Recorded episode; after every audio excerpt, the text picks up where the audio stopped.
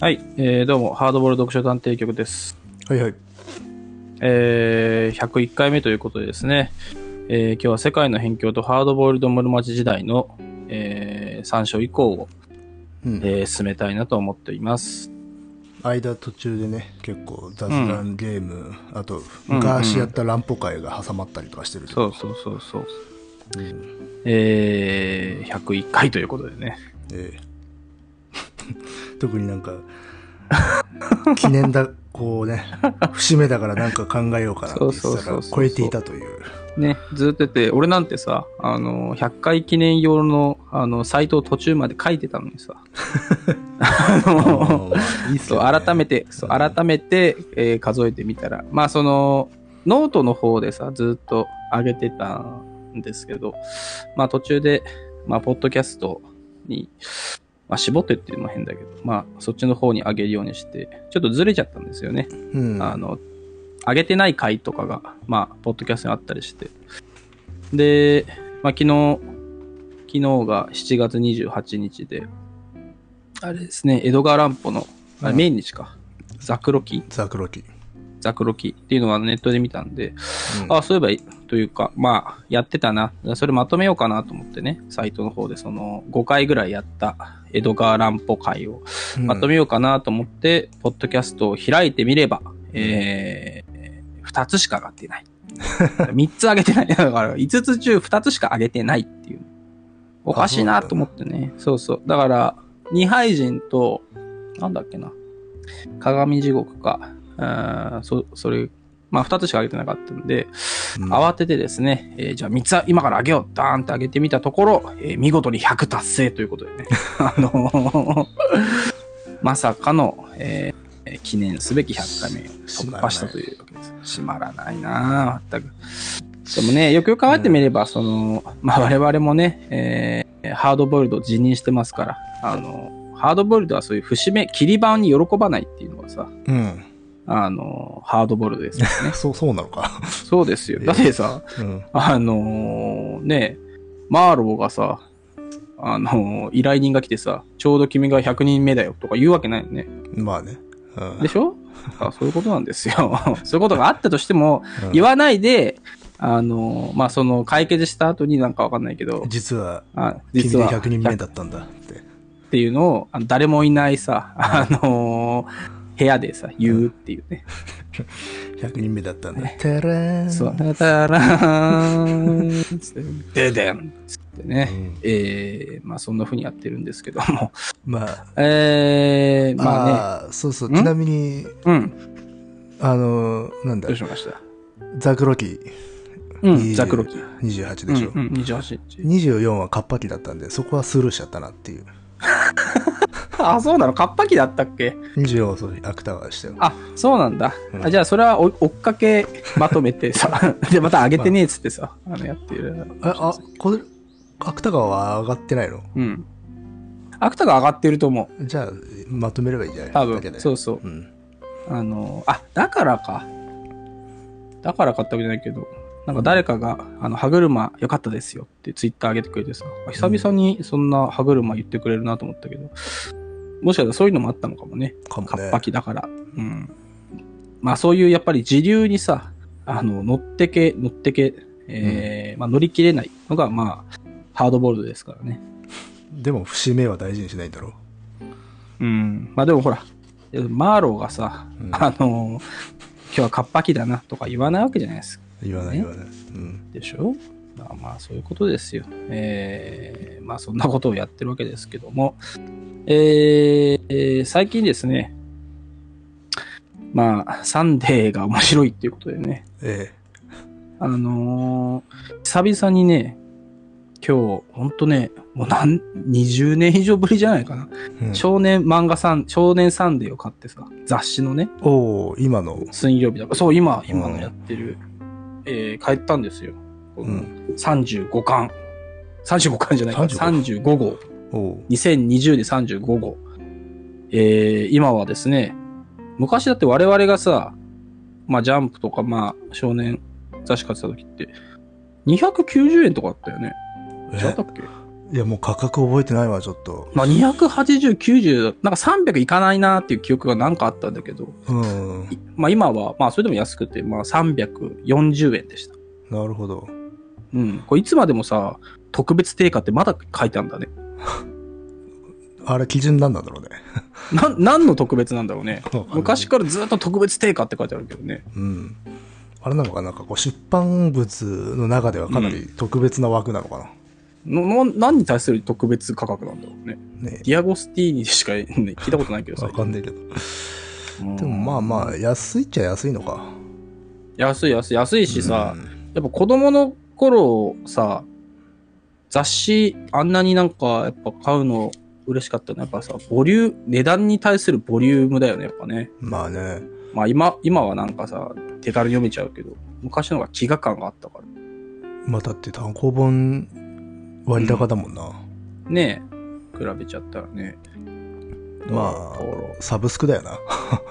要は。 あまあそうね、うんあの今で言う、 1200円ぐらい毎週毎週ねう、ん1200円で雑誌を4回買うみたいなねでもなんかねうちに漫画雑誌があるなと思うとちょっとなんかねうん。緊張しますよ なんで緊張って。いやそう見慣れない もうさああ見慣れないものがあるなと思ってねドキッとしますけどねー、漫画雑誌はもう、たまると、ね、結構処分大変だったよな、うんそう昔そうはそうなそう昔は大変だったからねうん。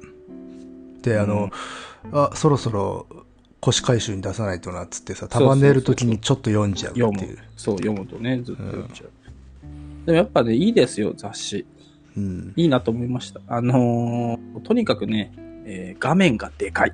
うん。あ、そっか。なんかさねサイズそがうね。その迫力がね、やっぱね、あ、違うんだなと思って。漫画家はね、やっぱし、んオリジナル原稿サイズで読んでほしいと思うみたいだからね。そうだよね。スマやっぱスマホでさ、もうここずっと、まあ、うん単行本かスマホだったからさ、そうね。なんか、うん、あ改めてこの雑誌の大きさに今ね、驚いてますよ。あ、こんな迫力があるのか。まあ、と言っても、オリジナルはもっと大きいわけだけど。あ、そうなん だ。うん、確か大きいはずよ。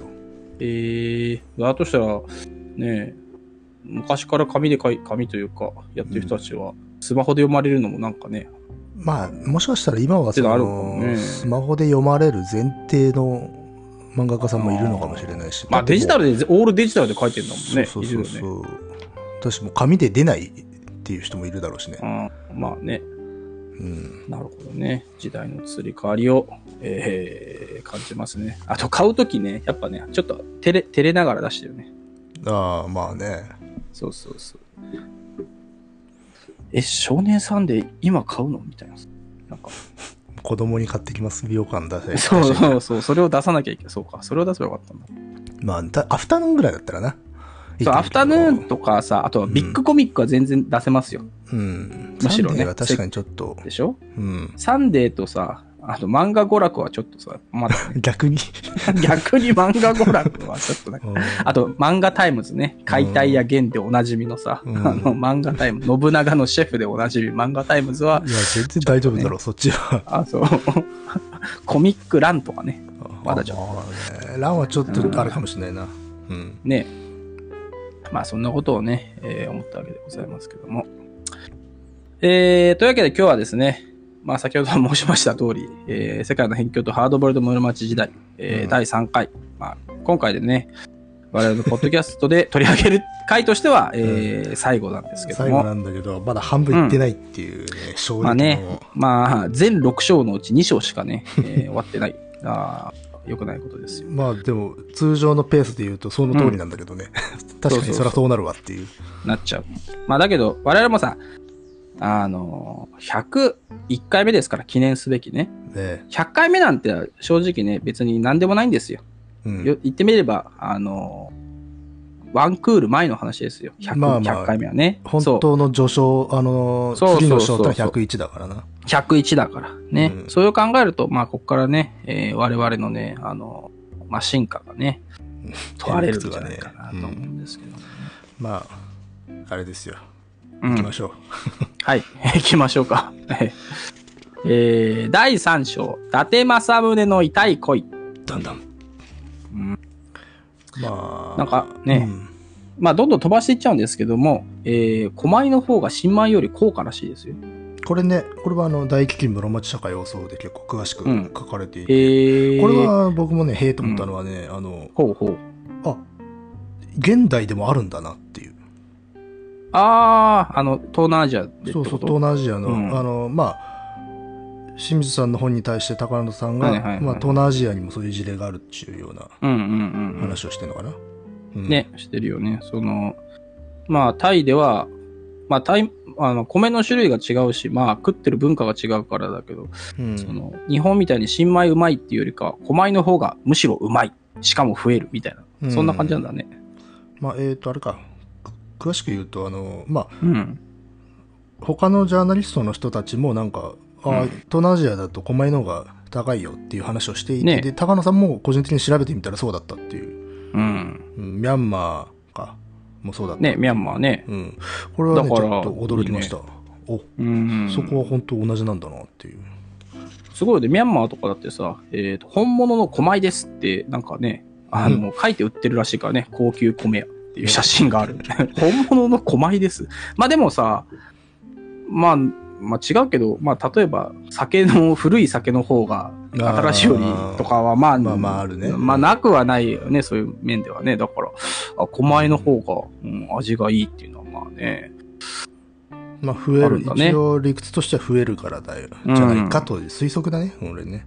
うん、増えるし、まあ、向こうの米はその細長くてねいわゆるパサパサしてる、まあインディカまっあて軽やついんだよね。そうそうそう、ですからむしろ狛江の方がねうん。うん食感も良くてうまいうんなるほどねって思っちゃうねそう日本のあのジャポニカ米をうんああいう炊き方して美味しいと思うのは、まあ、日本人ぐらいだろうから、らしいねなんかね向こうは吹きこぼすんだねこれに書いてあるけど、あね、ゆそのゆとり法炊くってゆでうんってやつねうんこれでもね日本もあったんですよゆとり法って、あそうなんだへそえれこそ中世まで、ほうんうなんでやめちゃったんだろうあやっぱしやっぱり美味しい米が合わないのかな日本の米と泡を考えたらやっぱ炊き干しの方が美味しいと思ったんじゃないかなあなんかねしばらく併存してたんだよ炊き干し法とゆとり法があでへえ次第にゆとり法が廃れてったあそうなんだただこれちょっとあんまりこの本とかで触れてなかったんだけど、多分ね日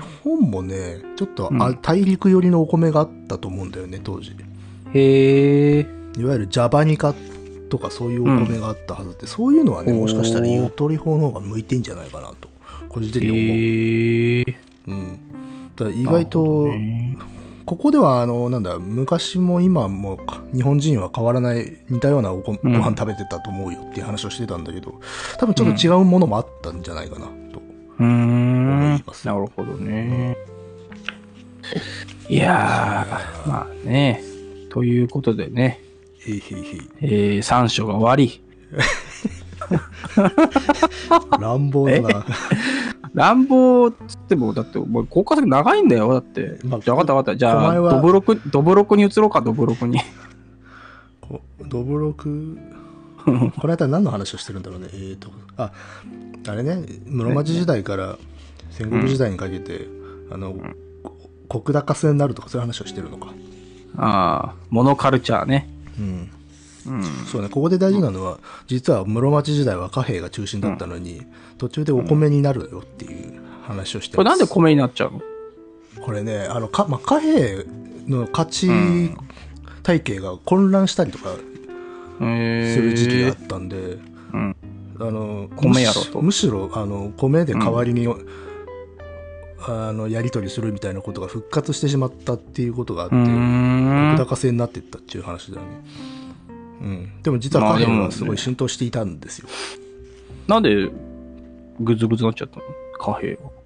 やっぱしあれじゃないかなずーっと輸入に頼ってたんだよ貨幣自体はあと、あ、中国からってことそうそ貨う幣。ただその中でやっぱし質の悪いものっていうのが増えてくんだよな、はいあのはいはビい。タ線っつってなあのビター線ビ苦タいの線いやいやいやビビタタビタあ、ビタね。あアあ、クセビタ一門のビタそうそうそうそうアクセントもいいけど、うまあ、いわん。ゆる市中線っていうやつで勝手に作ったへえ。はいはいはいはい。粗悪な銭なんかも流通しちゃって、へえ。でそういうのは避けるわけだよなやっぱしまあね。うん、でそういう避けようとするのを禁じるために、あのエリゼニーデニとかっていう法律が出されたりとかするんだけどそれでもやっぱしこうへえ価値の格差が出ちゃうんだよ銭によって、なるそほどうねいうのもあって貨幣経済自体が少し混乱してきたところでやっぱし米じゃねっていうんでそれを保管する形で使ってたお米の方がメインになっちゃった、はいはいはいはい。なるほどね。あと東西の文化の違いうーん。石高って割と西の方がへえ中心だったんだけど、うんあ、そうなんだ。というな話るほどね。がありでましもて、ね、うん、うん。でも、まあ、モノカルチャーとか、まあ、声ばっか育てると、まあ確かに何かあった時、うん大変だよね。大変だね基金ね。まあいろんなもんね、作んないそれこそ高野さんはアヘンばっか作ってるところでねと。しばらく。く住んでたとこ あるけど、あそこ本当アヘンばっか作ってたとこだよねそうだね。アヘン畑ばっかだもんね。確かに。うん大変だよな。まだそういう話もしてんね清水さんもあの、うん不作の年は米が米しか作ってねえと一気に危機につながっちゃうっていう、やばいよね。うんうん。まあ、だからいろんなもん作ってる方がいいんじゃないのっていう、まあ、それはね、どんな仕事でもそうだもんね。うん、うん。そしてドブロクですな、お酒の、うんお米からお酒の話になるってのはねえ必然ですわな、そうですよ。うんあ、そうなんだ。室町時代はみんなよん飲んでたけど、うん四代将軍の家持ちがうん自分で禁酒令出して自分で飲むっていう。なるほどそね。うねこのこの人はすごい変な将軍様だね、あ、そうなんだ。うん、家、でも家持ち。うん室町時代ではねうんかなり安定してた時期なんですよこの人の将軍の頃って。へえうほん、うなんか室町時代って全もう全ずーっと全期間乱れてるみたいなイメージかもしれないけど、うんうん。義満と義持ぐらいがまあまあ室町としては平和な安定頃してると。うんへえ。なるほどねま。あ、とはいえ脆弱な体制なんだけどねはいはいはい。その中でこの義持さんはこの人確か仏教狂いなんだよねあ、仏教マジ好きマジス将軍なんだ。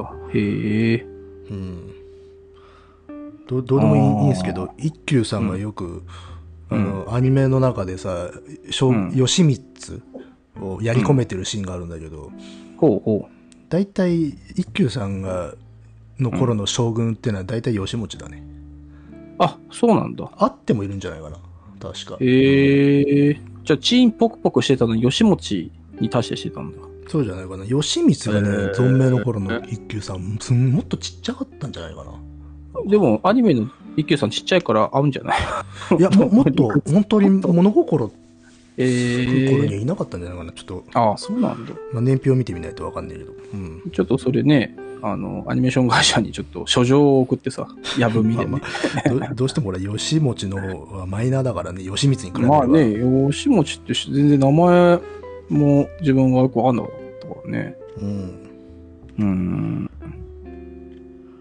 まあそんな感じ義で、満ねお酒はねはい。まあ、イスラまムはあ宗教読めないよ、ね飲めないよねっていう。うん。まあでも、なんかさ、その、まあこれも書いてあるけど、高野さんが本で出してるイスラム飲酒機構っていう講談社文庫出てるけど、まあないけど、まあ探しはあるみたいだけどね、その うん、土地土地にあ。あ裏とかでね。うん。うん。なんかね、結構、チャイニーズとかが あの経営してるみたいだけど、うんそまあ、の土地もちろん、商売としては表だってできるのあはそそういうう人そうたちそだう。かだら。から普通の、そうそう。で、普通の一軒家っぽいところで入っていくと、みたいな話。ここら辺結構ね、自分でも興味があるんだよね。あの、イスラムの国でも、多分温度差あるんだろうなと。裏で飲んじゃう国もありゃ、それですら結構厳しいところもある。いいやい。や、それはそうじゃないうん。だって、あれ、トルコだって飲むでしょそんな、トルコはそうね、割と緩めなイメージあるよね。うん確かに。最近は分からんけどさ。うんまあね。でもまあ、日本は、まあ、飲酒にはね、寛大というか、寛大だね、一応、いね一応あの、戒律でダメなんだけどね、お坊さんなんか、でもお坊さん飲むからね。飲むでしょ俺だからさ、お酒飲めないからさ、うん む。しろあの、そアフリカで流通しているカートをかませろって思うんだけね、ど、俺に、代わりのもあのがあるっていう。そう、代わりなね、ものが。まあでもどっちかなのかもね。ああいうのが OK ならこっちはダメみたいな。うん、そそうういうのあかるもな。うん。うん。まあれ、禁酒法ってさ、うん。あれも宗教的な理由だよね。そうだったかね、アメリカ確か。うん。でも大失敗するわけだよね。あの、まあ大失敗だし、闇化一大文化を生み出しちゃう。 一大大文化をね、生み出しちゃうっていう。なんだってそうなんだよな。うんあの、禁止すると闇化するっていうのは出場なんだよね。まあね、そうそうね。取り締まるのも大変だしね、よよりね。うん。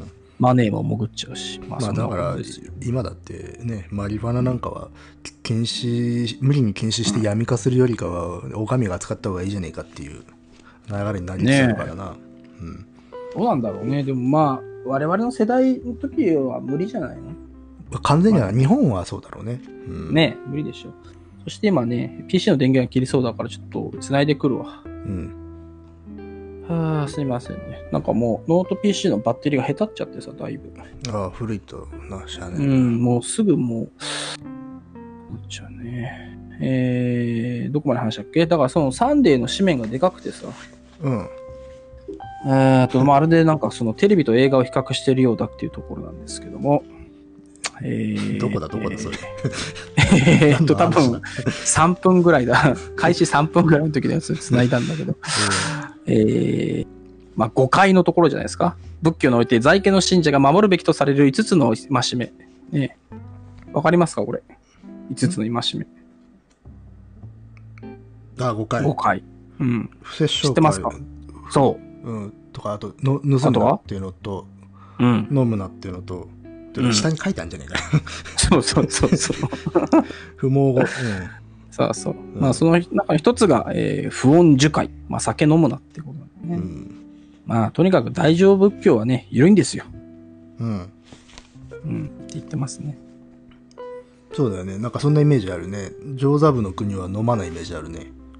ああ、タイとか飲まないとというか厳しい。あの厳しいんだ宗教者かはねね、。へえはいはいはいはい。まあお坊さんとかは絶対飲まんよってことなんだよね。うん、日本のだって今のお坊さん普通に飲むしね。 だってもうお坊さんってもう飲むか打つじゃん。いやそんな、 そ飲んなむか打つ破か壊のイ幼メー稚ジ園、でけど。幼稚園経営しながら飲むか打あつーじゃ幼ん。稚園経営はしてるよ。でうんでしょ保育園とか幼稚園経営しながらうん飲むか打つ。墓を荒らす。いやいやいやいや。あのーねえまあ宗派によるのかも。はいはいよっても、あのー村、あのー村はあるかもしれないけど、うちはいはいは飲みますよ。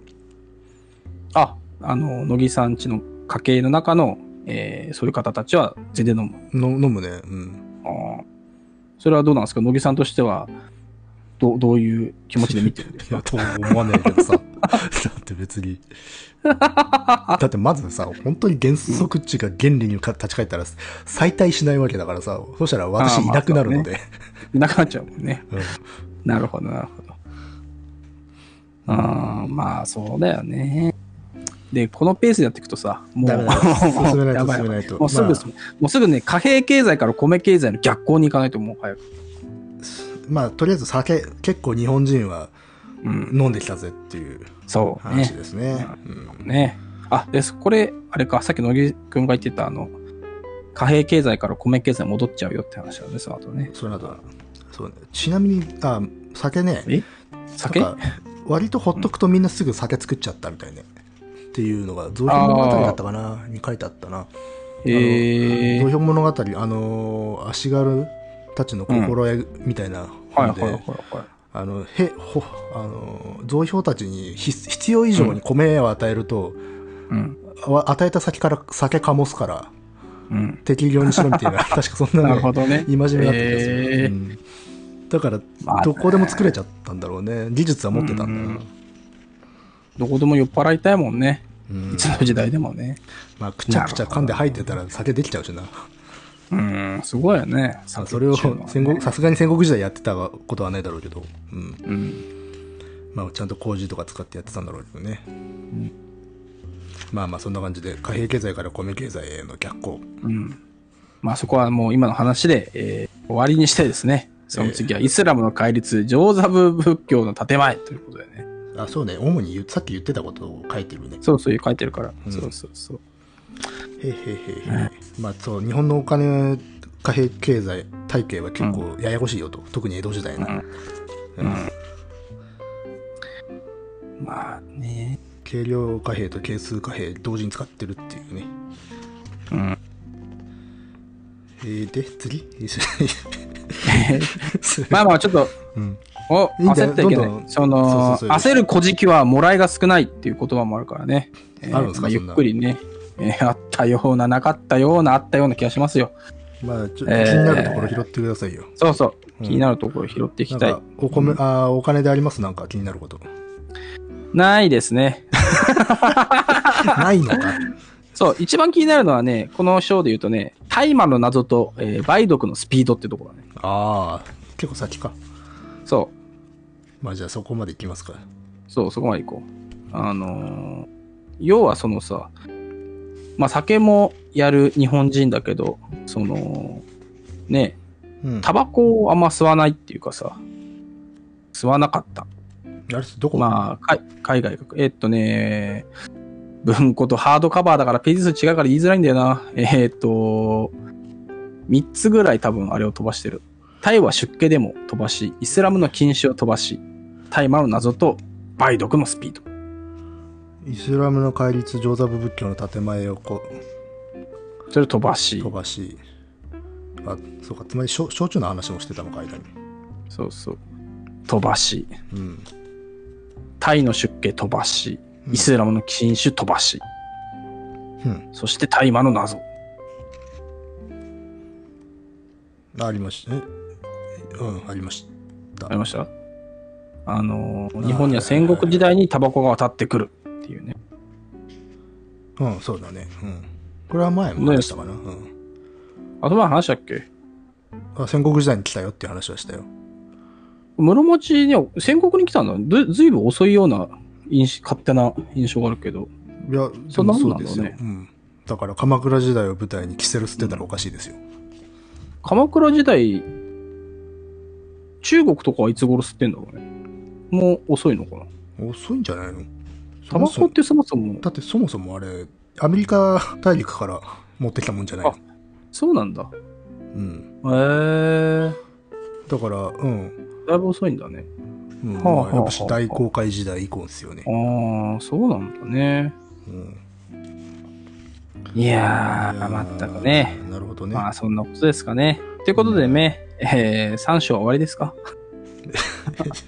梅毒はあ、バイド、あ、バイドも早いらしいね。早いねそうねまああスピードがね、んそうそう。スピードが。これはちょっとその今のねせ、今の世相にも刺さっちゃう話だよなうん。そう1512年に京都で書かれた月海録という本に、えー、梅毒の、まあ、最初の記述が出てくるけど、うん、その翌年に山梨の勝山記という記録にも出てくる。うあん、ーねえ。そうそうだから、ね梅毒あたりは非常にあの特定されているとこの時期うにんあったらってしういね。これすごいね、そのさ、コロンブス隊が新大陸からヨーロッパに持ち帰ったとされている。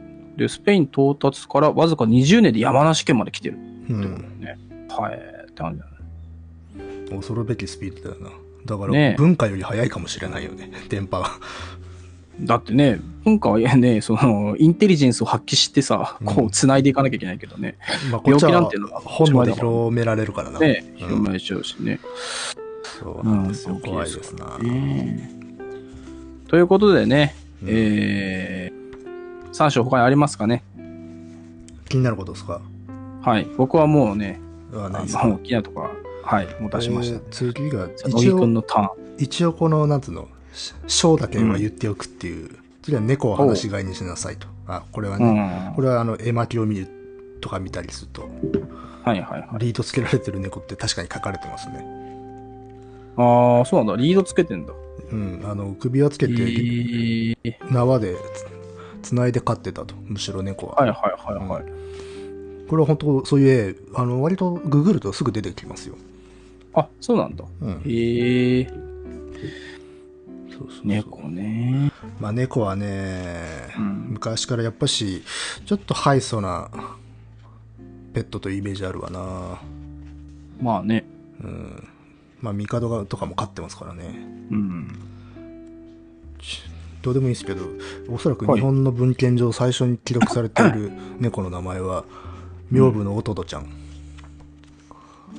名部のおどどちゃんおとどちゃんおとどちゃんへえ、それ何の人、何の人に飼われてたんですか天皇に飼われていてへでえ。昇殿しなきゃいけないからほら飼われるためにはああ、そうだなのであの15位の家以上の位を持っていたということで、一般庶民より偉かったという全然偉いんだ。ああ、なるほどな。で同時にね沖縄丸っていう犬も飼われてたんだけどこっちは昇殿を許されてなかったので庭にいたんだよねああ、やっぱあれだね。犬はどうしてもね、汚れっぽいところあるんじゃないですか猫に比べると。 だからね でその犬が上がっちゃった時にあの、うん処罰されて流流罪にされてますね、あらま、かわいそうに。でもねボロボロの姿で戻ってきてこれはあんまりかわいそうだっていうんでもう一度飼ってあげることにしたらしい、へえ、それが後の中堅8個になったってこと わかんないけど。でも、中堅、確かに中堅種の、すあれかもね。最初の例かも中堅ね。のことだよね、それは。うん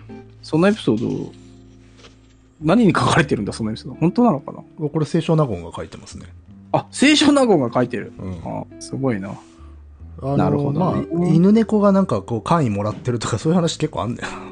まあ、それってのはやっぱ、うん偉い人がさ、飼うためなんだよ。ええうん。っていう話なるほで。うん、まあでもネズミ取るんで放し飼いにしましょうよっていうことになったっていうまあね話をしてますね。それはそうだよね。うんまあネズミってはね、ほら、サバイバルをお読みの方はみんなわかると思うが、人類を最もおぼえ脅かした。脅かそうす。動そ物だからう。ねまあね。ネズミと野犬ですよ。うんまあ、野犬の方はまださ、あの、その中に昔飼ってた犬がいるからさ、あうの、んそいつに声かければ、まあなんとかさ、やり過ごせ るけど。あの、サバイバルエピソードで言うそとうねね。。おお前、お前たくましくなったな、みたいな感じだったけそうど。そうそうそう。お前リーダーになったのかたくましくなったな、つってさい。や、さすがに死ぬんじゃねえかなって気がするけど。まあそこで、あの、主人公を助けたがゆえに群れ群れから追われてしまうわけですけど。まあね。ね、えーそういうこともサバイバルを読んでいれば知識として蓄えられる。まあつまりうんサンデーはすごいということですね。えーえーで次は犬からべからずで、うん。あ、じゃあこれ、い伊達政宗の痛い恋でいいんじゃない最後さ。え、すすす正立てって言うと。あれってか、伊達政宗の話ってあるのか、この先。一番最後はそうで、一番最後の正立てが。うん。伊達政宗がさ、その、談笑にそしむっていう。ああ、犬をは飼うな、えー、頬ひげを生やすな。 ああ、そうね。 と、あと、で、伊達政宗ね。そうそうそう。で、伊うん達政宗。で、まあ、これ、まあ、同性愛の話ですな。主導ね。うん。うんまあ、これはね、よく言われるけどね、あの、いわゆる、こう、我々が想像している同性愛とちょっとニュアンス違うよねっていうのはよく言われるよね。この戦国時代とかの。うんまあね、状況が状況だからっていうね。まあ、よくね、ああのー戦場で女の人連れていけなかったから故障を代わりにという話はよくルフしてんだけど、そんなことはなくてっていう。え、そうなのだってここでもそう言ってないいや、ゆ否定してんじゃな言いっかてなかなっ。たっけうん。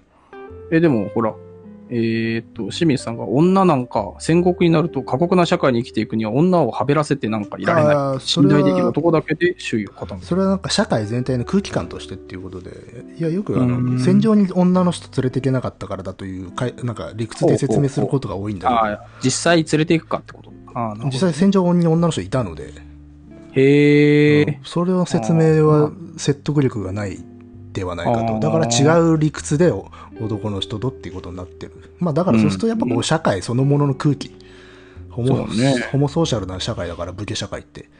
うんう。っていうんところで、だからあのね、主従関係が多いんだよ、やっぱ。うーん。うん、まあほら猿なんかもさ、うん立場が上だとマウンティングするとかってあるじゃん、はいはいはいはうい。んまあだからなるほど主ね従関係とか忠誠心の発露の仕方として同性愛的な表現があったみたいなところかもしうれないな、ん。なるほどね。そうそうし結構あのなんか戦場はね五人上楼とかっつって女の人いたみたいだからね、へえ。ううん、んっていう家光も、徳川家光なんかもね、うん若い頃、故障との同性愛一本やり。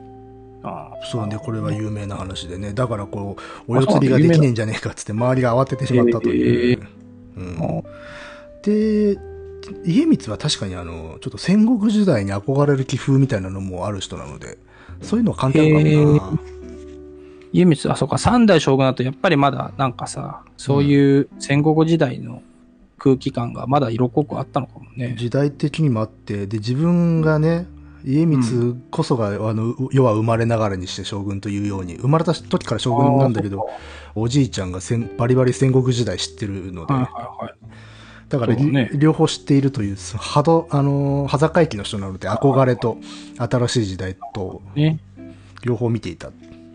うん。まあまあまあ。という中で、伊達政宗のラブレターがさらされてるよと。ねえ、これ、どうなんだろう人権問題にならないのかね。そんなこと言ったら、もうこの時代の人もね、 な みんなそうか。まあ、武田信玄なんかも似たようなのあるもんな。あ、そうなんだ。春日源恋介文そうそうそう、へえあの浮気かなんかをうんがバレてしまったんで、言い訳するっていう有名なお手紙が残ってる、へえうん、なるほどね。ああでも、どうですまかそんなとこですかね。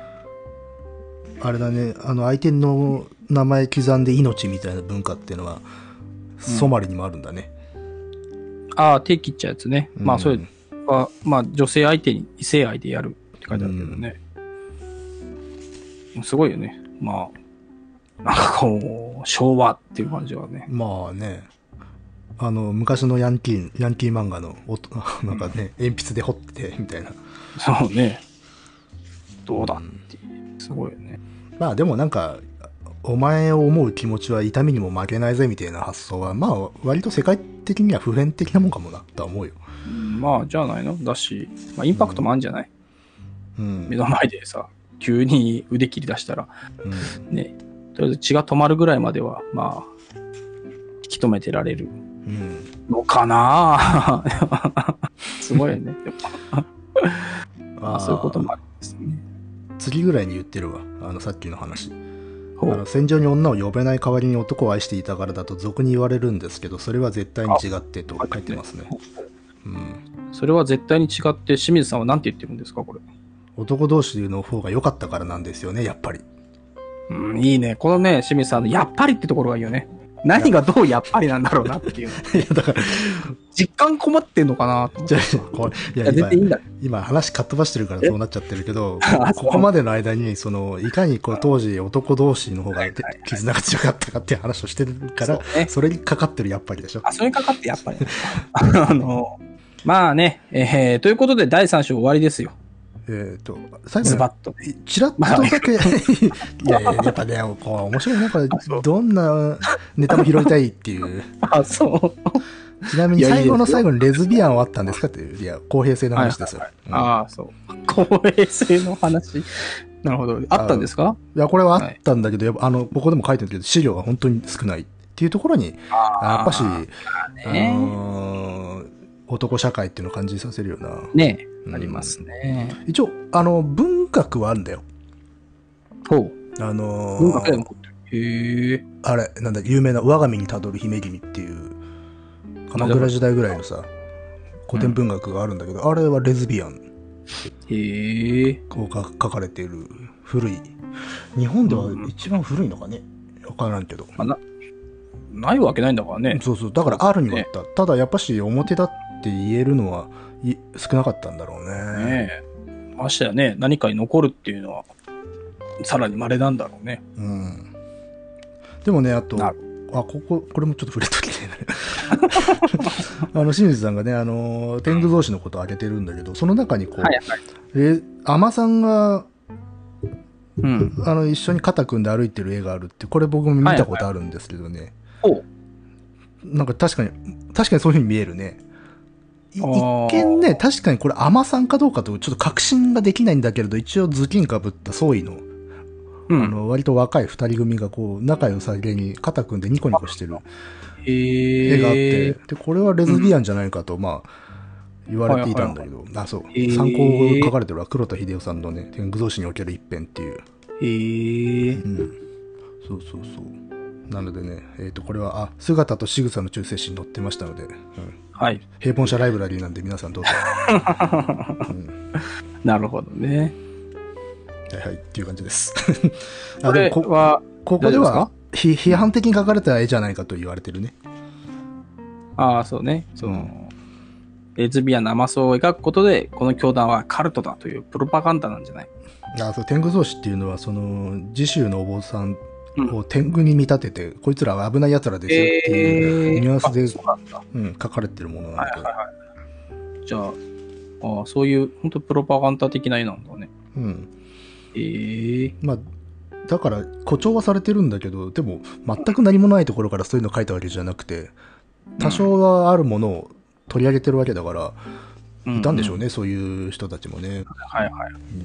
オッケーオッケー。よし、次第4オ章ッ。ケーオッケー なんだそれ今何分なんですか、野木さん。今。 今44分です。いいいいペースじゃないあと、だから16分で、あと終わらせればいいわけだもんね。 いやいや いや、いいつも1時間で収まってないぞ。いや、そうだっけうん、うん。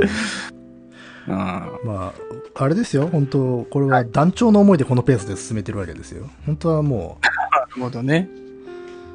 本当はもう一時拾ってきたわけだもんねう、。そうよ。うんえっ、と、次は、古文書殺人事件はなぜ起きないのか。うんこれ、この間、どうもさん言ってましたね。新しい資料が見つかった時は、見つけてたら殺されるんじゃねえかと。、いやそれはインディ・ジョーンズ的なねうん世界観いや基本的にその考古学っていうかまあそういうまあ歴史、まあ、学者さんって基本的にはインディ・ジョーンズだなと思ってるん でそういうことが発生するんだろうなと思うんだけどねいや普通にあの書物をうんずーっと眺めている仕事だと思いますけどね。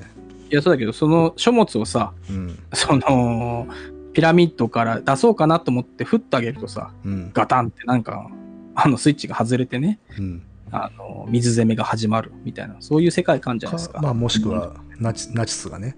ナチス、それを、それをナチスを狙ってる。だから、あの、藤原家のさ、あの、古文書とかをナチスが狙ってる。ね。まあ、ちなみにど、 あの、野暮の話だ けど、考古学者は、は古文書扱わないぞ。えじゃあ何扱うの考古学者とか遺跡だよ。遺物とか遺跡とか。いやいや、でもさ、その、遺跡行った時にさ、たまたま藤原家の古文書があったりすることも、まあ、あるじゃないですか。遺まあ、跡。可能性としてはゼロじゃないだろうけど、なんかこう、あ、木簡とかが出てきたりすることあるからね。あー遺跡なんかで。もうはいはいはいうんまあそういう時そういう世に、界まあ、文書を読むことはあるんでしょうけど、うん。どうなんだろうね。そういう場合って、うん。インディ・ジョーンズでそんなシーンあったかちょっと今思い出せないけどさ、なんかこう、棺とかに書かれたさ、昔の文字をこう、ノートをパラパラ、こうポケットが出したボロボロのノートをパラパラめくってさ、 読める、 ま読あめる読んでぞね そそれは、それはあれだろ、特務機関の大佐だろ。そこも簡単そうだけど、読める、はあはあはあってなってるさ、 あ、でもよ、かった。あのー、オリエント史とかの考古学者は、やっぱしあれかな、碑文とか出てきたりとか、そうそう読ねむのかな。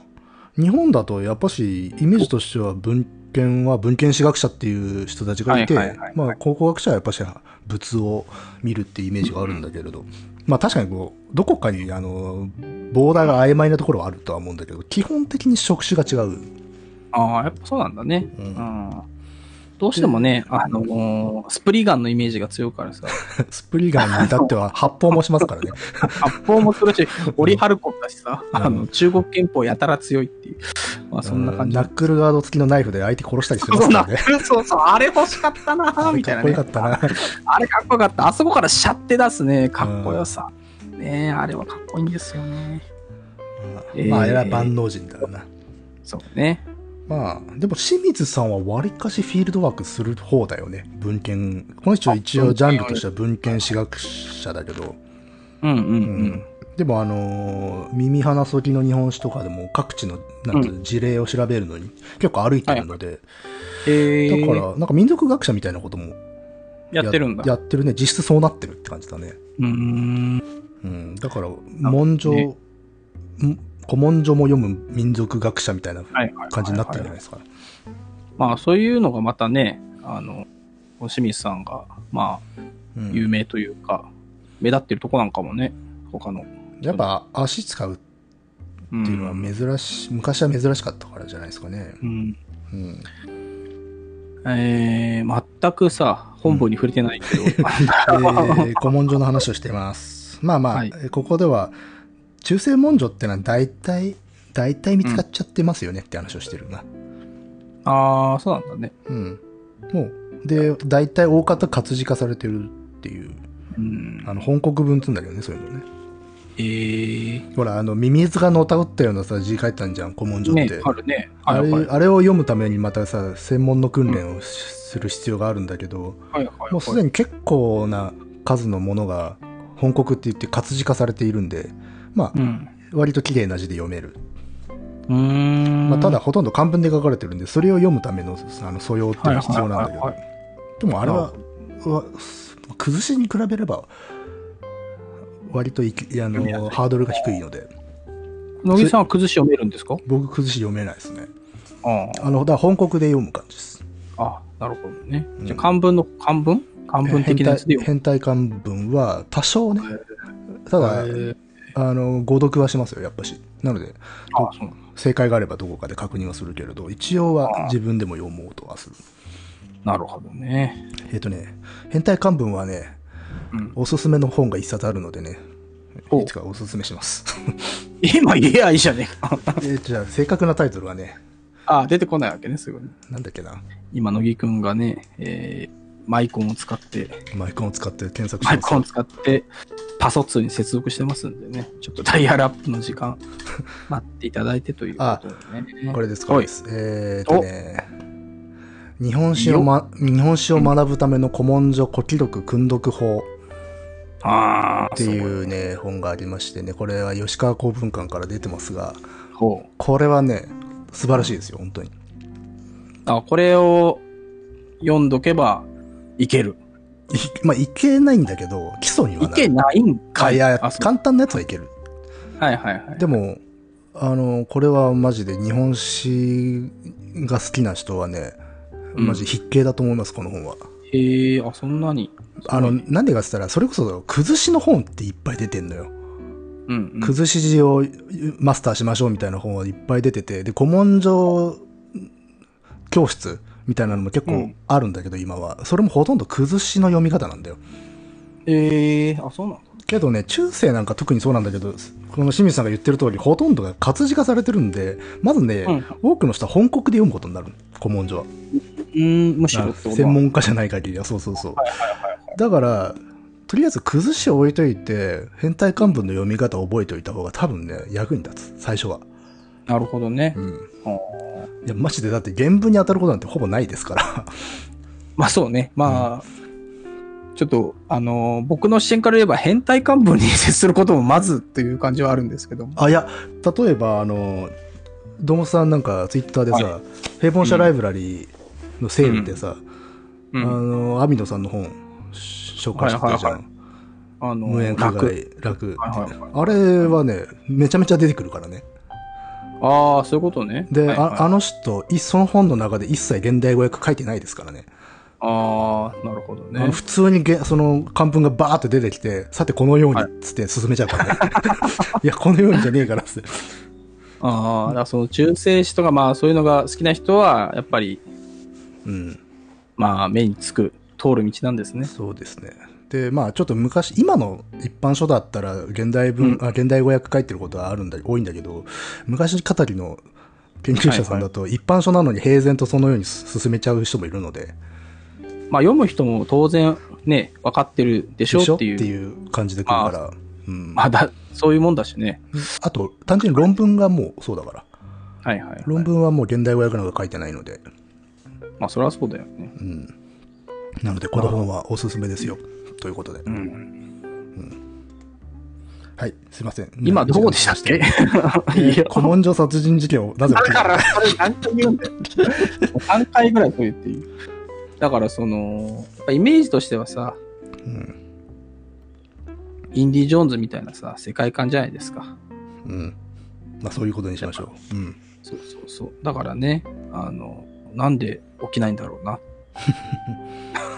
まあだから清水さんも、いやまあ基本的に本読んで書いてますからねっていう、あ仕事してますからねっていう。あ、でもここで言ってんね、やっぱ崩し字が読めなくてもそこそこの論文が書けますと。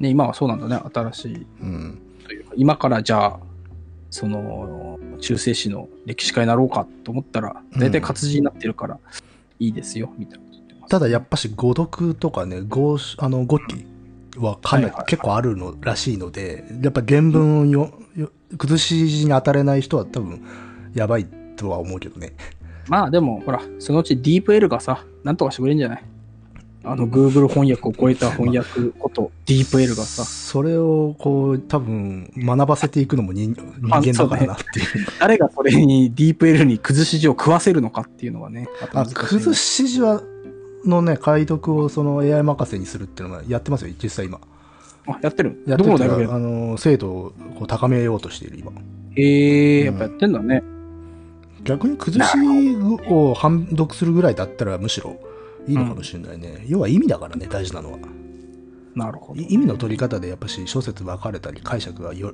揺れたりするっていうのがああそういうことねあるので、、はいうん、そこはやっぱしまだ人間がやらないとできないんじゃないかなうーんまあはいここら辺は翻訳とも同じですねでなぜ殺人事件は起きないのかだよな、うんうんだからそのイメージとしてはさうんやっぱそのインディ・ジョーンズみたいな感じなんだよねなるそほどなの古文書とかさ、まあ、そういうのを扱う人無限地獄に陥りましたね我々うは、んえーとまあ、そこから、えー、うん久家さんがなん日記をなんであんなに書いたのかっていう話をこれ前したなそういえばね前した前した前しうんたっていう話を触れていてそでう後醍醐天皇はなんか知んないけど自分でも書くんだよねああの人変わってるよねっていう話をして後醍醐天皇ってなんかさうん、変わってるし変わってる、変わってると昔は言われていた変わってるまあ今でも変わってるのかもしれないけど特にあのそれこそ網野さんなんかうんは「異形の王権」っていうね本を書いたりとかして後醍醐天皇は天皇の中でもかなり得意な天皇であるってイメージがかなり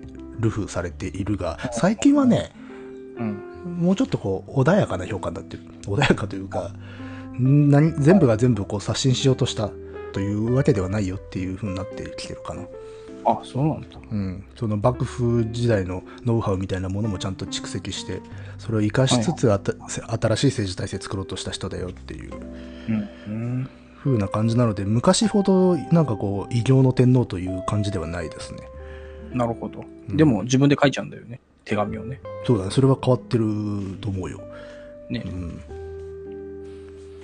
そうねなるほどねあまた網野さんが出て網野さんちょいちょい出てくるねやっぱしこの本でもね出てくる出てくるうんでこの後あビッグネームですからねビッグネームだねでこの後あれか古文書を通して山本勘介が実在することが分かったっていう話ねうんそうねこの人ひ長いこと架空の人物だとされてたからね色かいないか分かんなかったのえっとね紅葉軍艦っていうのに出てくるんだけど紅葉軍艦の評価が著しく下がった時があってその時えに、えあとかつ他にあの文章とかも出てこないので、こいついないだろうって言われてたんだけどそしたあらそうなんだ別のところから出てきたの名前が書かれた文書がね、へえうんだからいるにはいたねってじゃあ話になもってうる今はいるぜってことなんだうん、なるほどねなるほどでなるほどなるほどですね次は延暦寺焼き討ちのはい話になり、あーあれですげえ大量に文書が焼けたから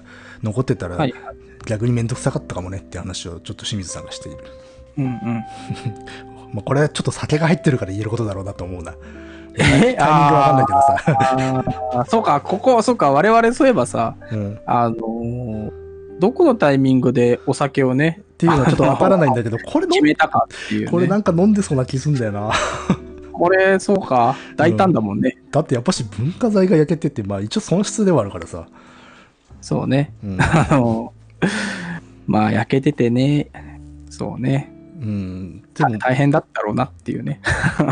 でも確かに聞くねあの中性子は適度な量だっていうのは聞くんだよな、あ、そうなんだ。文書がね、えーあのえーこれ清水さんもどっかで書いてたんだけど近世江戸時代になると多すぎるっていう話は聞くね、はいはいはい。細分化しちゃうんだね、多分ね。うんその専門家たちも。多すぎるんで偽書なんかもめちゃめちゃ多いし、はいはい。うん、なるほどね。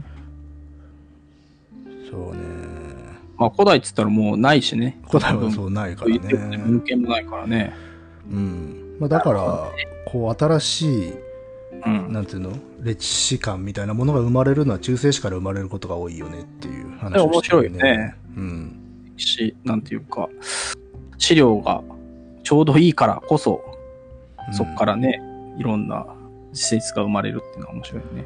確かに大歴史家みたいなのって中世史から出やすい気はするのは自分がそこが好きだからそう思ってるだけかもしれないけどね。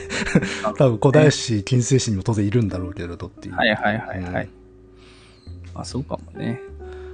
で、まあ、その後、カオスでグズグズが室町時代の真実。うんだ。これはもうキーワードですよね。カオスってねそう。だね。で、もののけ姫。あ、あ網野さんの話になって、そこから、ここはメジャー感ものがのあける姫。ね。すごいそうね、もののけ姫の、もうげ、なんか原作者みたいなもんだからね、網野さんは。ねうん、元ネタというか。ゆ有名ですもんね、この辺の話はね。うん。タタラバのね、あの、あ、いかん。うん。ちょっと、携帯の充電も切れそうだから、挿してくるわ。はいはい。はい、はいはい。つなぎました。すみません。えー、タタラバね。うん。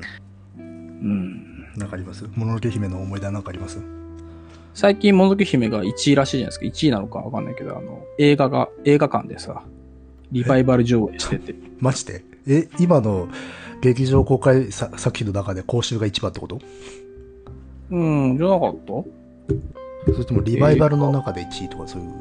ああ、どうだろう。うん、ちょっと待って。えっ、と、2020年7月7日、映画興行成績、千と千尋の神隠しが1位、2週連続 最上映の、最上映あえーえー名作トップ3独占ーもののけ姫、風の鳥のナウシカが3位。すげえな。 4位が、あーランボー、ラストブラッドですよ。あちゃー、 ランボー、あラースでトブもまラあッド。前線してんじゃないですか本当はランボー、ラストブラッドが1位を取るはずだったわけでしょ、だから。うん本当いやはだってかいうら。、わ反則なん、宮崎駿は反則なんだろうな。これだってずっとさ、あの、うん映画館流しっぱなしでもさ、1位ずっと取っちゃうんじゃない年間で。そうだ よね、多分ね。百何十週連続1位取っちゃうよ、多分これ。まあほら、超有名作で何回も見てるけど、げ劇場で見たことがないという世代ももういるだろうから。もののけだしもう一回見たいっていうねとかだとうんいるでしょ。ガゼの虎の直しかって我々見てないわけ見だてもんなねいから、劇場そう。それは多分、すげえ見たいよ。上位に来るのはわかるんだけどね。だし今あれやってんだよ。パトレーバーもやってんだぜ。ああ、そうな。ああ行くわ、確かに。ー行くでしょ。パトレーバーやってんだぜ。劇場でさ。しかも今は、まあ、いいか悪いかっつっちゃいいけないけどさ、うん。あの、あ席も空けるわけじゃない。そうね。うんだ一か応マらスは空気いにてしる気ね。にしなければっていう言い方も変だけどさ、ゆったりとして見られるわけだよね。混まずにさ。まあ、私は環平境日行くこと多いからさ、平日行くとマジで3人ぐらいしかいないかまらさ。あ、そうね、あの、でっかいシネコンで3人ぐらいでね。うん。あ確かのに、ままあ、あ、今そういう時代だよ。もののけ姫は僕はでもリアルタイムで、劇場で見てるな。我々の世代ぐらいだったら見てるわな。もののけ、千と千尋は見れて、うん。まあ、ポニョとかは、 まあ、見ないから、そこで終わっちゃったわけなんだけど、うんゲド戦記も劇場では見ないからさまあ、だから、ラピュタとか見れてないわけだよね。そうそう、ラプターやってないんだろうね、多分。ランキング持ってないってことは。絶対入るじゃん、でも、やれば。そうそう、だって、8位にゲド戦記が入ってるから、う んだから、4つやってんじゃない千と千尋、もののけ、あーナウシカ、ゲド戦。でも多分、なうんえーラピュタは1位なんじゃないかな、やるやれば。だし、今の時期ね、子供たち夏休み入ったら大変なことになっちゃうんじゃないラピュタなんかうラピュタ、トトロとか。さすがですね。ね。まあ、という感じですよ、もののけ姫は。いや、返す返す、ゲド戦記を早尾が見ればなーっていうね。 それはもうだって原作側も言ってんだからいいじゃないですか。 お早うだじゃかならいのかって。、じゃあ、そう、だから、じゃあ、あの、一回断られてんだよね、確かね。若い、若いっていうかさ、こんなにビッグになる前にゲド戦記の話断られてんじゃなかったっけあその時に受けとけば早尾早尾自身がってことあ、そうそう。が受けたんだけあったど断っちゃったってことあ、違う違う。はい、いや、まあ、ジブリ側がゲド戦記ややらしくねっていう。あそうそうそう。だなんかそんな話どっか聞いたこあとああそるしたら誰やお前らみたいな。まあそんな感じだったようなことをね。うんまあちょっと今、すごいあやふやな記憶で喋ってますけど、そんなこともあったんじゃないのかな。ああ、ゲド戦記やってればな、早尾 は。さて、えとっと。えっとっとっと。えーまあでもう、えーだからその、ゲド戦記 が、だから離れようぜ、けどせっそうき。刀場まあまあまあ、網野さんの話をして、まあ、てかこの世代すごいよなと、藤木さんとか勝俣さんとかがいて、す黄ごいよ金の世代だねっていう。うんで、室町時代ってよくわかんねえよなっていう話をして、でねその後、差別につながる汚れの基本、死と地っていう、これかなり重たいテーマで、実はここだけでもう本に1冊も2冊も書けちゃうような世界だけどってかいうけ。ちゃうよ、これはね。だからそこを全部飛ばしてですよ。まあ、高野さんはだから、土地区なんかをね、うん引っ張り出してきて、そういう話をしてますね。まあ、ど日本もそうですよ。土地区関係、比較職人なんかは差別対、かいんあのー差別民、差別民でしたはね。いはいはいまうんあこの辺の汚れ思想ね。で、まあ、来者の話にもなってますね。まあ、もののけ姫にも出てくるからね。あのー、包帯巻い包帯のようなものを巻いてる人たちね。そうそう。で、あ、これはあれだね、装束の話をしてたね。柿渋色のね。そうそう、久はいはい月はいみは、あの、絵巻なんか見てもわかるけど、か柿渋色の片びらを着ているっていうのは、これはもう見てはすぐわかりますよ。ねうん。え。ねでも、まあ、今、アジアとかそういうのないっすよねって話をしていると。はいはいはいはい。うん。でもね、あの、この、このところ読んでてね、思ったのはね、あの、はい。アメリカの刑務所とか。囚人がアメ系結構オレンジ色着てんなーってイメージはあるな。ああ、そうね。目立たせるためなんだろうけどね多。分まあ実利的な部分はあるんだろうけれど、どうしてもちょっとイメージは結びついちゃうんだよな、その被差別階級の色ああっていう。まあまあ、日本のそとのは差別的違うから色とね、うん向こうの考えてるそういう色とはまあ違うだろうけど。あただなるほどね、その囚人のカラーだというイメージがあるみたいで、だからあの、へー昔、だからイライラク戦争、うんアフガンあたりで、まあ、あの米兵とかアメリカの、はいなんだ従軍業者とかが捕まったりするときに、うんあのオレンジ色の、ね、囚人服着せられて殺されるっていうええことはありましたね。はいはいはいはい。恐ろしいものだよな。まあまあそういうのもありまして、うんまあ色っていう話でした。はいはい。ええええまあなんかひ、あのー改めてさ、あのー数えてみたら101回目でさ、今回ね、うん。 いや、びっくりしたな、なんてね。どうでしたあのー、101回目を迎えて。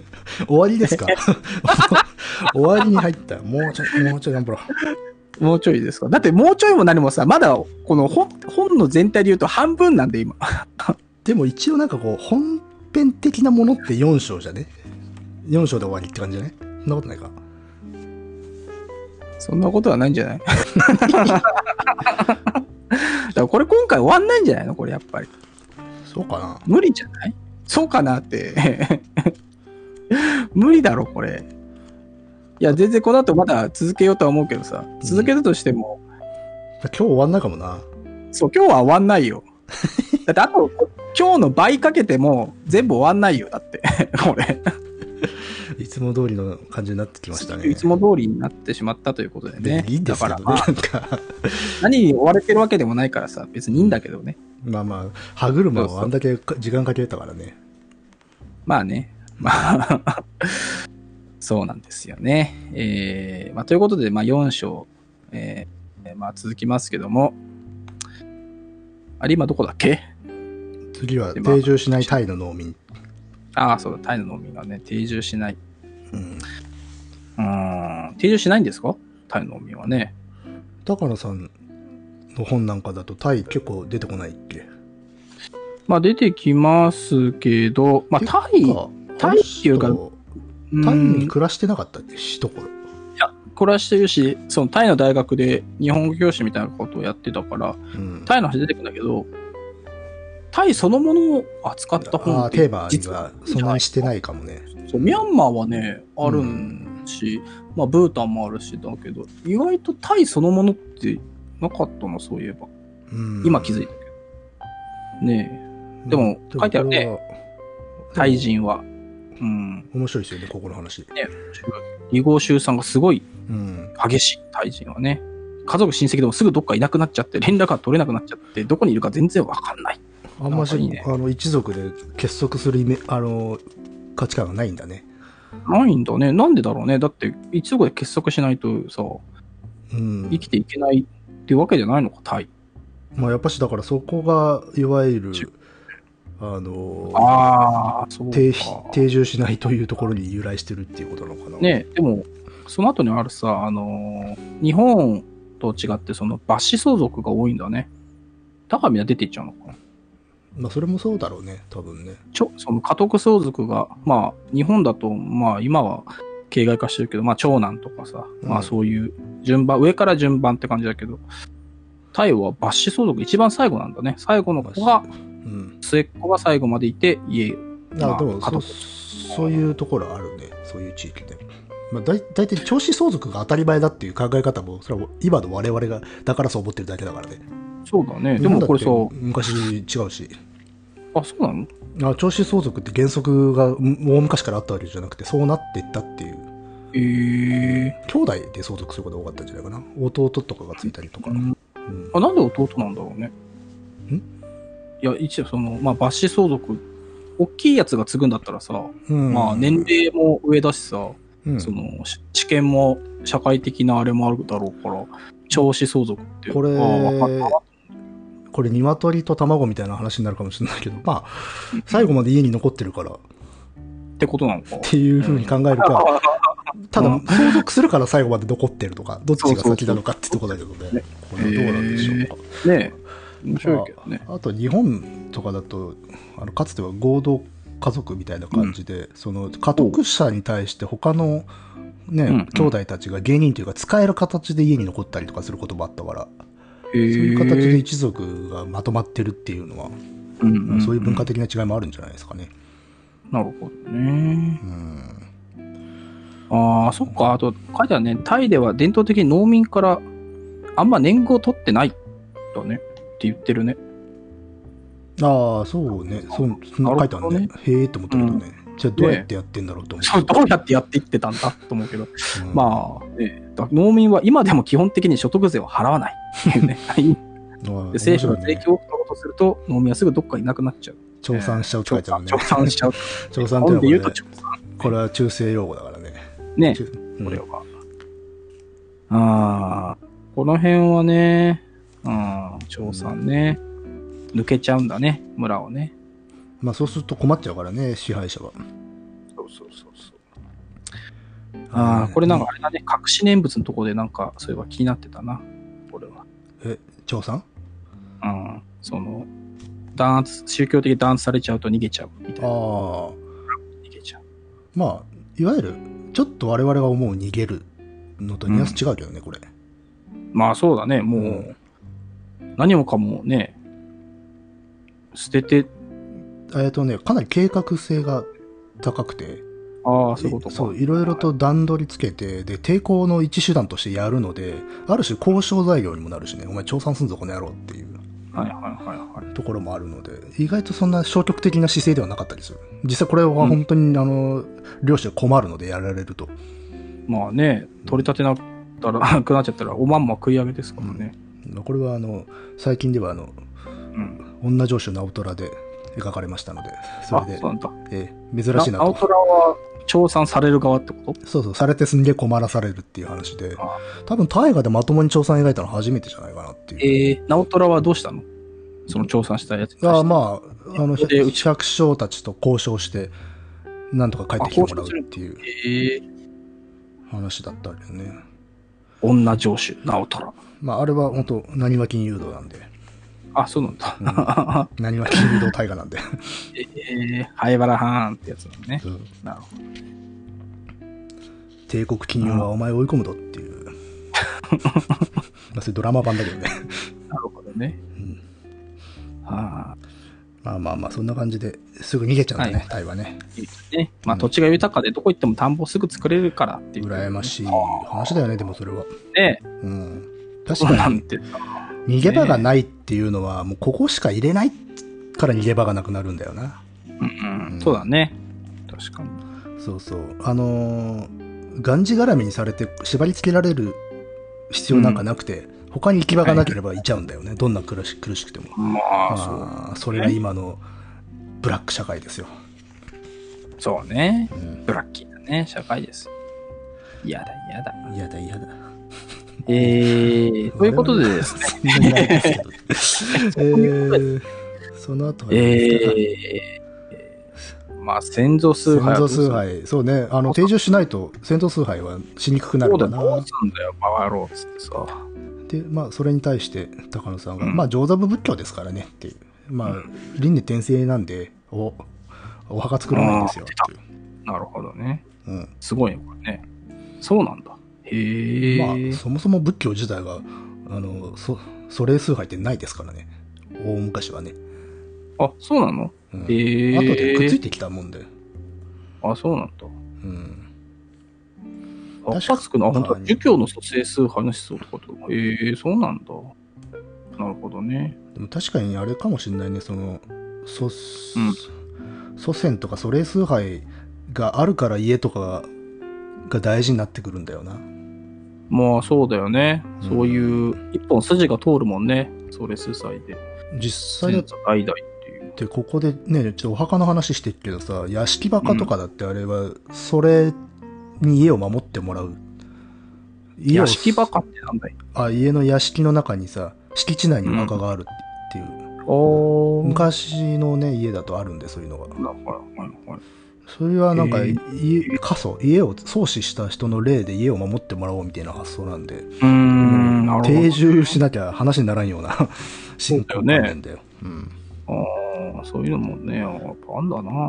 まあ、このここではちょっとあの両母性の話をしてるけれどね、まあ、両母性と結構対比されるかな、屋敷バカっていうのは、うんなるほどね。両両母性はねあのお墓2つ作るってやつねほう。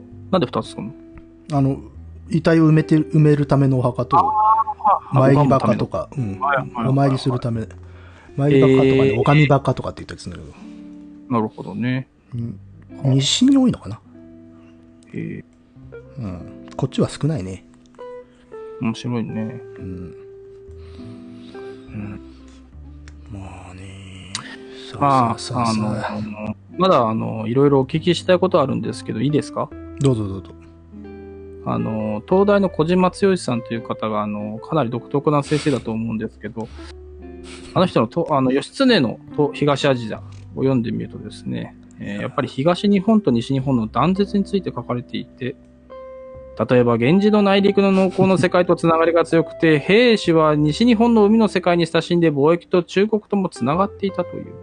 すごいそうなんだストロングスタイルに戻りましたねここへ来てだってもう終わらすつもりないからさ。開き直ったよ4章は終わらしたけど、4章もまだ長いよ。まあまあまあえー東日本とあ西日本ね西日本ね兵士は西西日本の海の世界に親しんでっていうこれはまああれでもあれだなつまり平家の方だよな、ああ、そうなんだ。兵器。き清盛の伊勢兵士はいはいはい。へ兵士そのものだと関東にもたくさんいるのであ、そうなんだ。うんてかー坂東武士ってむしろ兵士の方が多いんじゃねえか あそういうもんなんだね。うんなんか、イメージで、まあ、平家ってなっちゃうと、あっちの方なのかなと思うけど。あだからその関東兵士の中で清盛の一党の一族が平家、伊勢へえ兵。士なるほどね。まあ、平家といえば、えー、安徳天皇ということでね。っていう話をさ、安徳会でしたな、そういえば。兵士と 平家は違うよっていう。うんそうだね。まあだから、安徳天皇です。海と繋がってんのはまあ、清盛一門の平家だな。はいはいはいはい。うんっていう、まあ、その文脈で話をしてるんだろうけれどっていう。うん。なるほどね。えー、男子はいつから中国に入らなくなったのか。 んどこだどこだ。いや、いやその章をね、今飛ばしましたよ、 今。飛ば、え、飛ばしすぎじゃないか、これ。次高級会社、次のね、上落の面倒くささも飛ばしてるん高ですよ級会社は馬、あ、これあれだ。馬の騎馬隊があったかないかって話で、これも前話したな。いや、実際馬乗ってたんじゃねえかっていう。言ってたね、なんかね。僕はだからこれはちょっと異論があるっていうような話をはしいた。はい。っていうとこだね。そうそう。うん。で、えー上落の面倒くささですよ。まあめんどくさいよな。う。うんん。全くね。だから本当ね、あの、義経に対しては、まあ、憤りしかありませんよ、私はね。いや、義経。そう、やっぱり妖怪ハンター好きとしてはやっぱりね、まあ、アアンントトクっをてね、脳に心寄せるわけですから。アンあトんなクを海蛇になっちゃってさ。シーサンペ、シーサンペイトですよ。シーサーペント。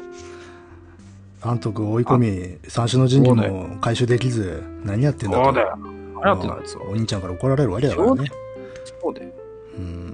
恐ろしいな。でもちょっと洋室でも気の毒だなと思うね、なんか。やめて長くなるから。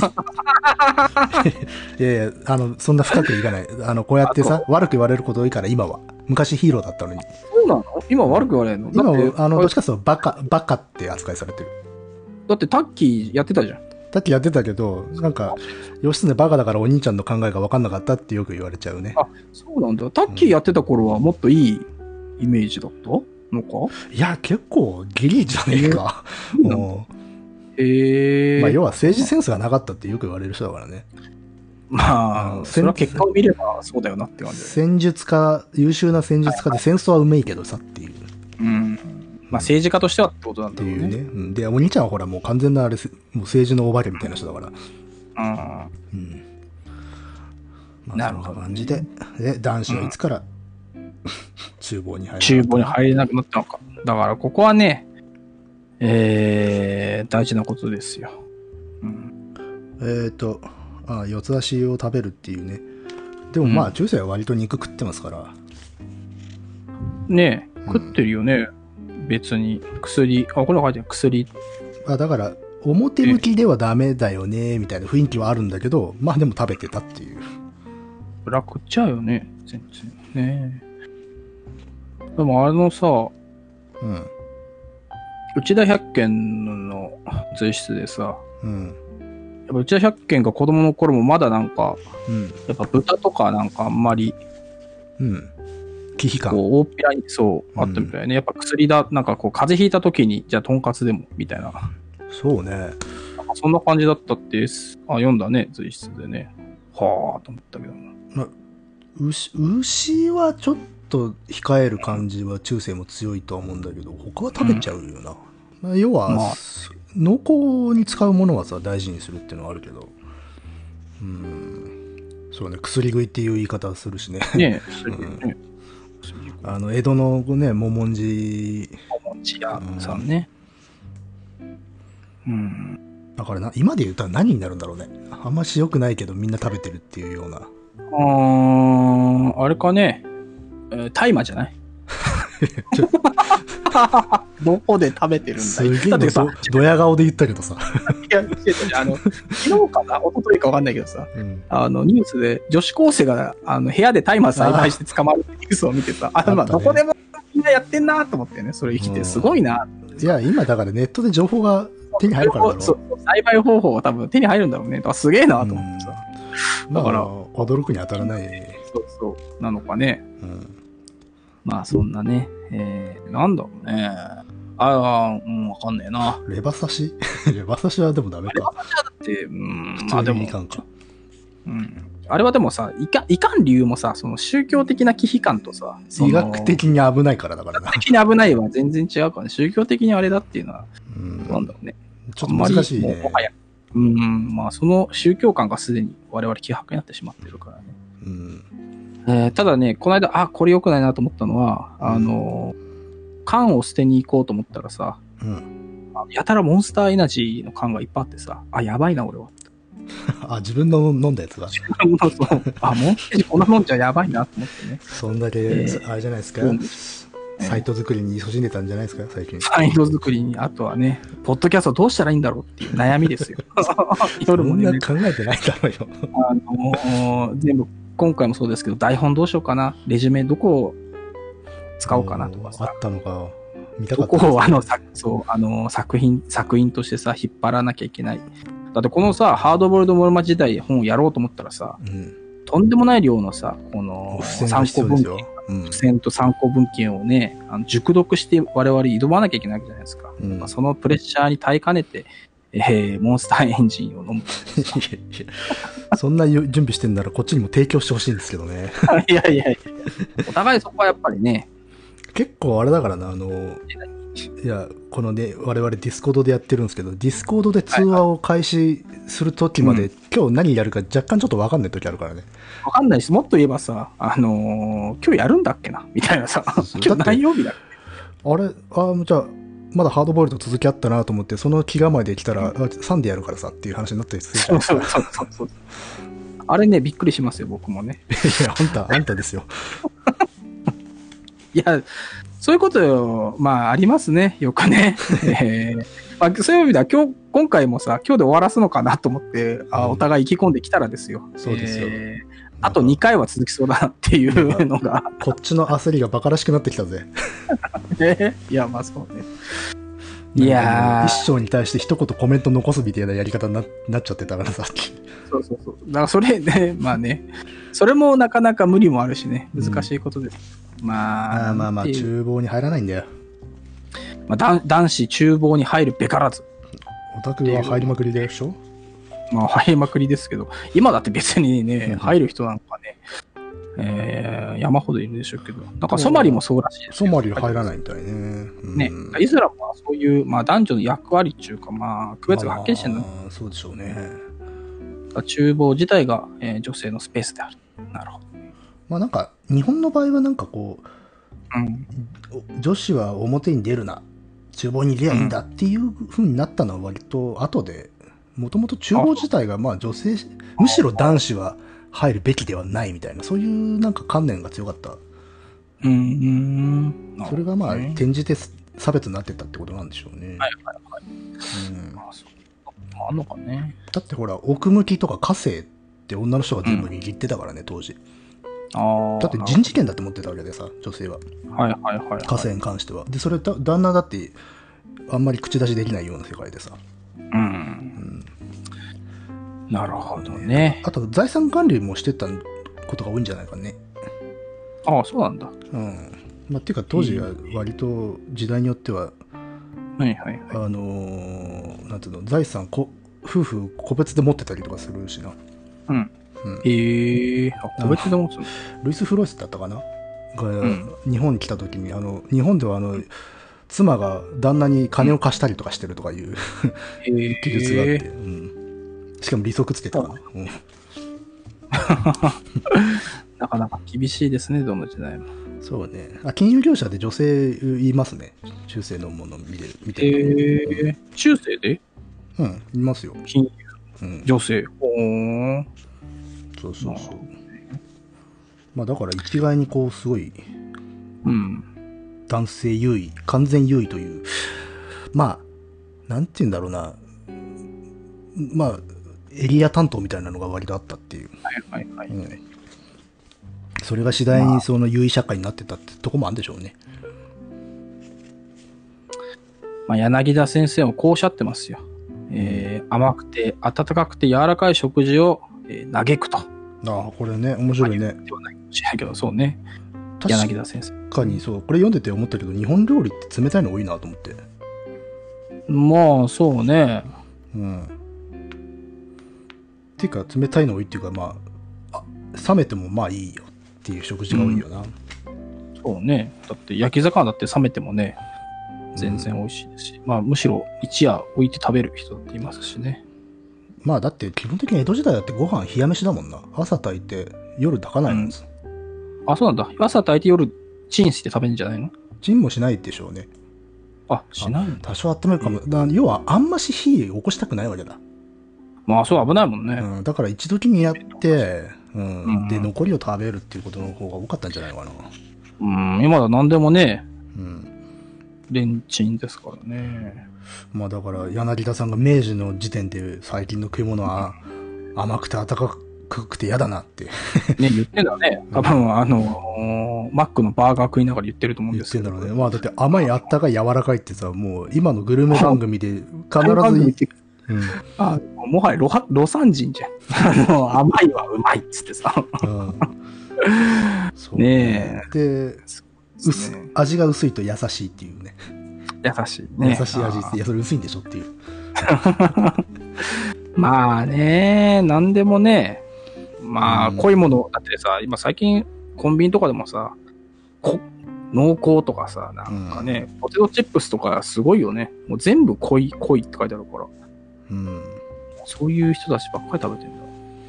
まあねでも食い物の味は本当変わってんだろうなまあね。うんいやー、ええええまあでも料理が基本ですよねこのこういう文化比較文化ではねうん。うんまあね、わかりやすいですしね。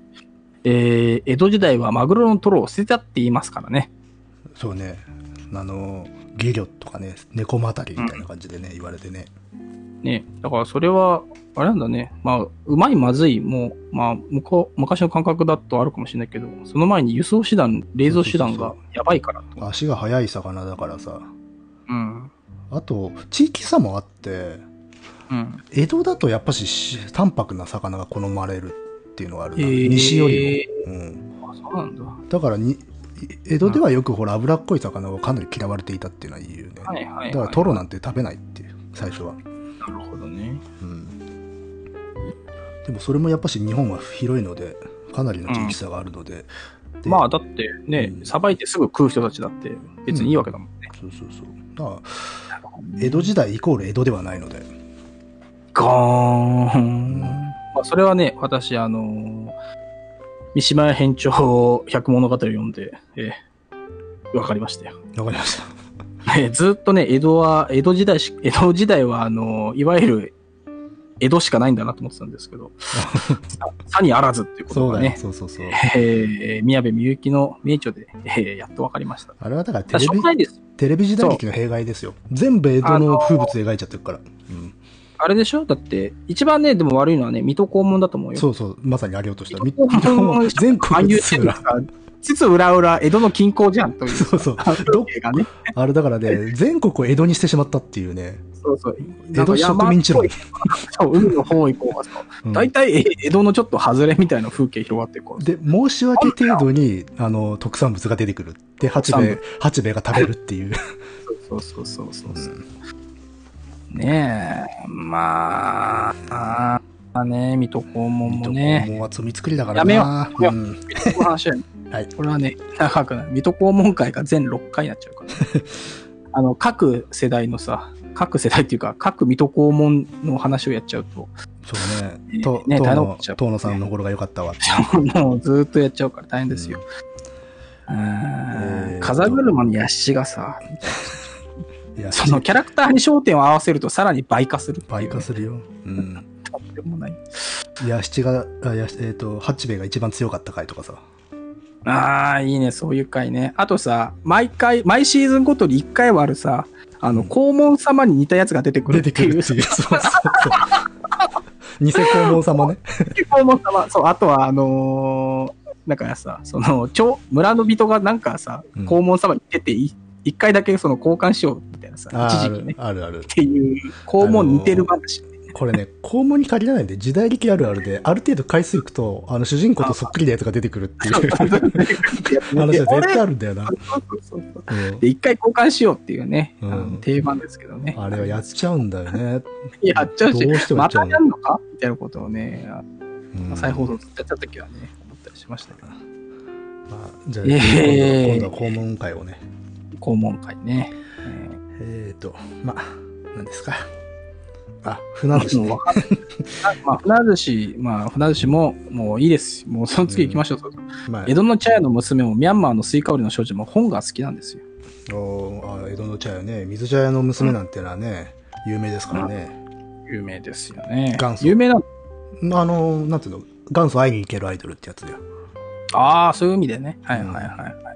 水茶屋っていうのは、なんだい、カフェみたいなもんなのそかいそうだね喫茶店みたいななんかさ、たまに本とかで読むあの、弓を使って遊ぶような場所はあるよね。なんか的当て、ああれはねもうちょっと風俗に近い、ああ、そうなんだ。うん、性風俗に近い方なので、あそれよりかはもうちょっとライトだけど結局女の子売り物にしてたので全盛期はメメイドカフェ的なものなのかね。メイドカフェとか、うん、近いんじゃないですかうん。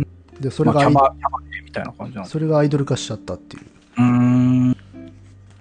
まあでもなんでうん。茶屋の娘が出てくるんだ、ここで。えーあのこれはね、前にもお話ししましたけど、僕も学生時代にインドやパキスタンを旅したことがありまして、インドに行った時に山賊と関所は同じだと実感したんですっていう入りだから、ちょっとよくわかんないね、これ。まあ、壮大なタイトルがね。読んでみたらはいいものの、出てこねえじゃねえかっつってね。でもさ、うん、関所ね。関所ってのはいいね。山賊っていうかさ、うん、なんかその、ニュースとかでさ、うん、あの、ニュースじゃないか。あれさ、前一緒に見に行ったタクシー運転手とかでもさ、あ、韓国映画の。うん。そうそう。あれもなんか関所作ってなかったっ けあ、あれはもう街を封鎖してたからね、軍があ、。町は封鎖か。うんそうかそうか。あ、あれはだからら、お上がやる、はいそう、はいいうはい。なんつうの、治安のための関あれ所の。ね、あ、だからそれまさにすげえ、実は大事なことで、日本でいう近世の関所がそれなんだよ。ああ、そうけかど、そうか。中世の関所っていうのは経済的な関所なの。はいはい。金、通行税取るために勝手に作っちゃうやつで。あーでもこれ一番さ、手お手軽だよね。だって道お手軽はあってさ、人が行きたいっていうさ、需要があって、そこを止めとく。で、暴力で金を奪うっていうのは。 そうあれそはうそうそうそう。で、一応名目は安全上のためとか言うんで。のためだし。ね、うんこれはね、まあ、こういうことを今やってるのが、えー今の政府なんですね。まあ、お上だけがそういうこと許されるよっていうのが、い今、そう一そう応近代国家ですよ。でもねえこの時代私は、 そこら中でいろんなやつらが、関所。あの、室町時、それこそ室町時代とかはね、ほんと関所だらけだったらしくて、マジで旅行なんかまともにできないんだよ。あ、そうなんだ。大変だね。あの、伊勢の神宮の下空から内空へ行くのにね、関所があって、そこでね、何千円も使うっていう、移動するだけで。えー、えー、大変だな。あうんそれは、だから経済が停滞するんだよね、そんなことすっとね。そうじゃない、ねうんそんなことやられたらね、流通できないわけだからね。まあ、だから、お上がちゃんと仕切るようになってくんだけどさ。うん。それこそ清水さんがやった専門にしている時代は本当に関所だらけ、んうんへいだから室町ロードムービーが非常に困難なんですよこれ小説とかねえ創作する時は、まあ、でも、いいんじゃないのその、室町関所ムービーになるわけだよね。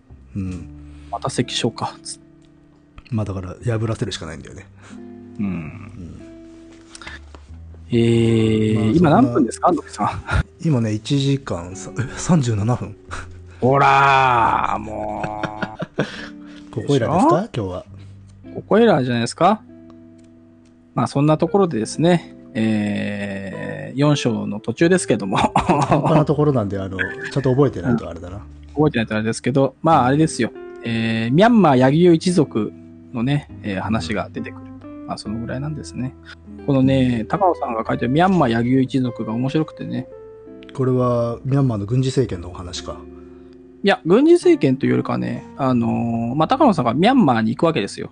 うん取材にね。で、その前に、あの、アヘンのさ、本を出してるからさ、うんそもそもミャンマー政府にまあ睨まれ名てる前は、名前バレてるわけね、高野さんってねう。んだから、入国できんのかなみたいな感じなんだけど、うんなんかね、入国を認められたわけね。そのうん軍事政権が仕切っている時のミャンマーに。で、行って、 行ってみて、まあそれをね、あの、やっぱ軍事政権がまあ仕切ってて、でそれを柳生一族に、 あのあつらえてね、全部その実情を、 取材の内容を書いていくっていう。なんで野球一族なんだろうまあ、情い報や、いみたいなことってことや、わ、その、わかりやすく置き換えると、みたいなことをね、高野さんやるんですよ。ああの、ソマリ、ソマリの時もね、なんかそんなことやってましたよ。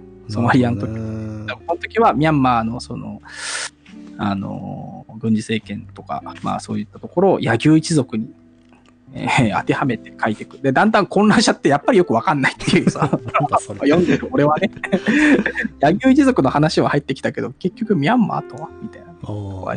そん面白かっと、ミャンマーの軍事政権自体は江戸幕府みたいな感じで読めるけどね。まあそそういうでう話す。はだから入り入りやすい、入りやすいわ、全然ね。っていう話入をり次回、あれです、この次の章がやってるわけだやすいね。そううんそうそう。まあそういうことですよ。まあということでね、えーまあ今日はこの辺でお開きということで、ね。はいはい。うんまた来週のお楽しみありがとうございましたと。 はい。続きましたね、結局ねい。や、いいそうね。まあ、しょうがないんじゃないですか。座布団と幸せを運ぶ、ハードボール読書探偵局でした。はい。えーさようなら。 さよなら。疲れたからやめるっていうスタイルね。